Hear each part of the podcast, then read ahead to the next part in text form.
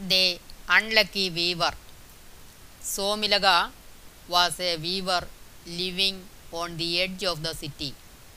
He was an expert at making fine garments worthy of kings and princes. He enjoyed the patronage of the nobility. Despite all this, he was poorer than those weavers who were making coarse cloth for the common people. Worried at his condition, he told his wife, Look, dear, how rich these weavers of coarse cloth have become. There is something wrong with this place. I am not a success here. I will go elsewhere. No, dear, it is not true that you can be successful elsewhere. Our luck is linked to what we have done in a previous birth. If you have done a good deed in your previous birth, you will reap the harvest in this birth without your effort. If you do not have it in your destiny, you will not get it even with effort. Just as sun and shade are inseparable, cause and effect are also linked to each other. Somilaga did not agree with her. He said, Without effort, you can achieve nothing. Without a cause, there is no effect. Even if you get a good meal as a result of a good deed in the past, you have to use your hand to eat it. Wealth comes to a person who toils. There is no point in chanting the name of God. You must do your bit first.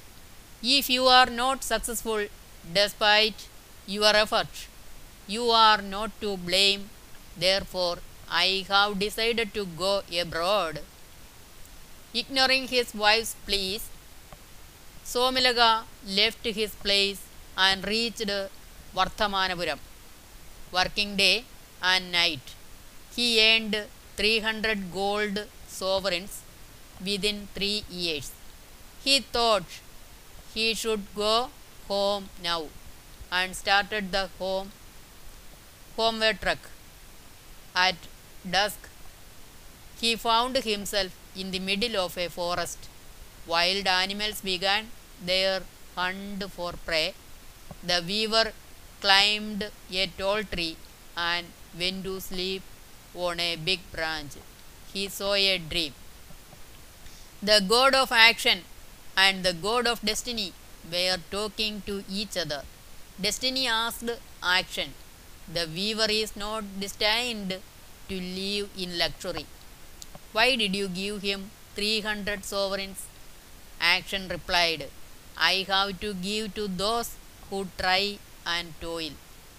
Whether the weaver can keep it or not is in your hands. The dream jolted the weaver. He looked into his bag and found the sovereigns missing. Heartbroken, Somilaga began crying, Oh, I have lost what I have earned in three years with great effort. I have become a poor man again. I cannot go home in this condition and show my face to my wife. He saw no point in brooding over what has happened and decided to go to Vardhamanapuram and try again. This time he could collect 500 sovereigns in one year.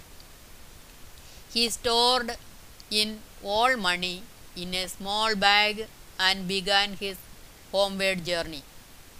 When it was sundown, he had already entered a forest. This time he did not sleep, afraid that he would lose his money. He continued to walk through the forest.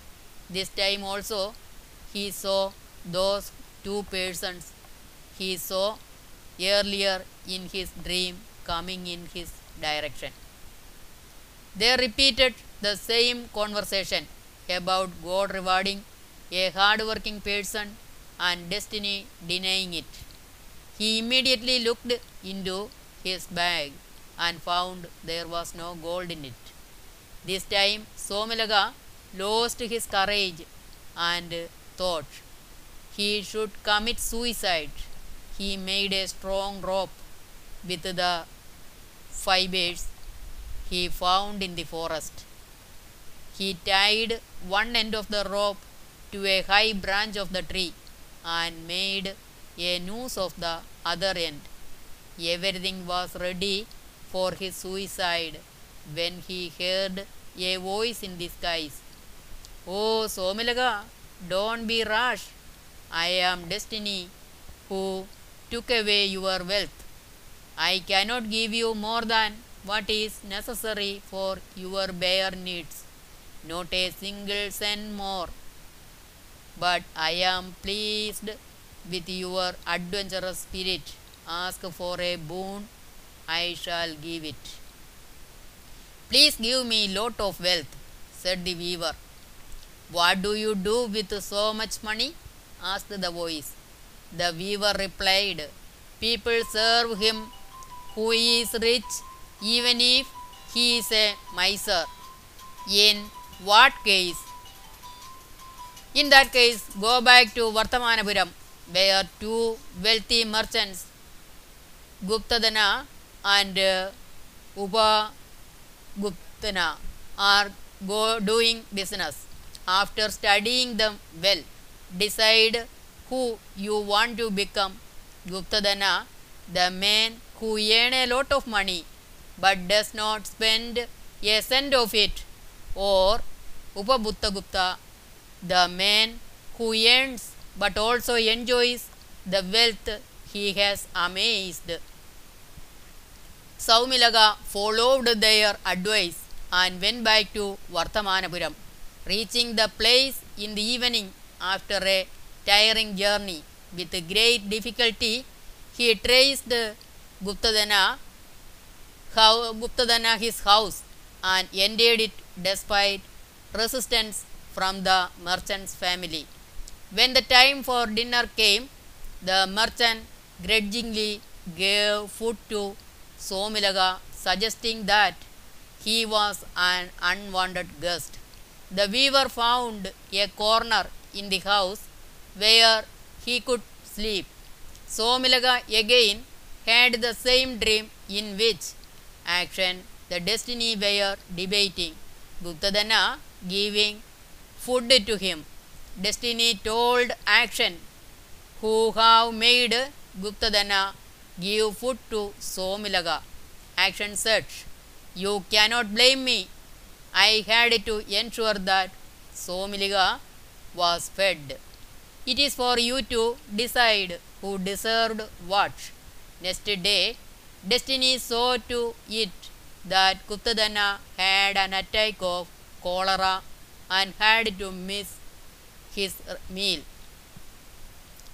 In this manner, what was given away was saved. Later, Somilaga visited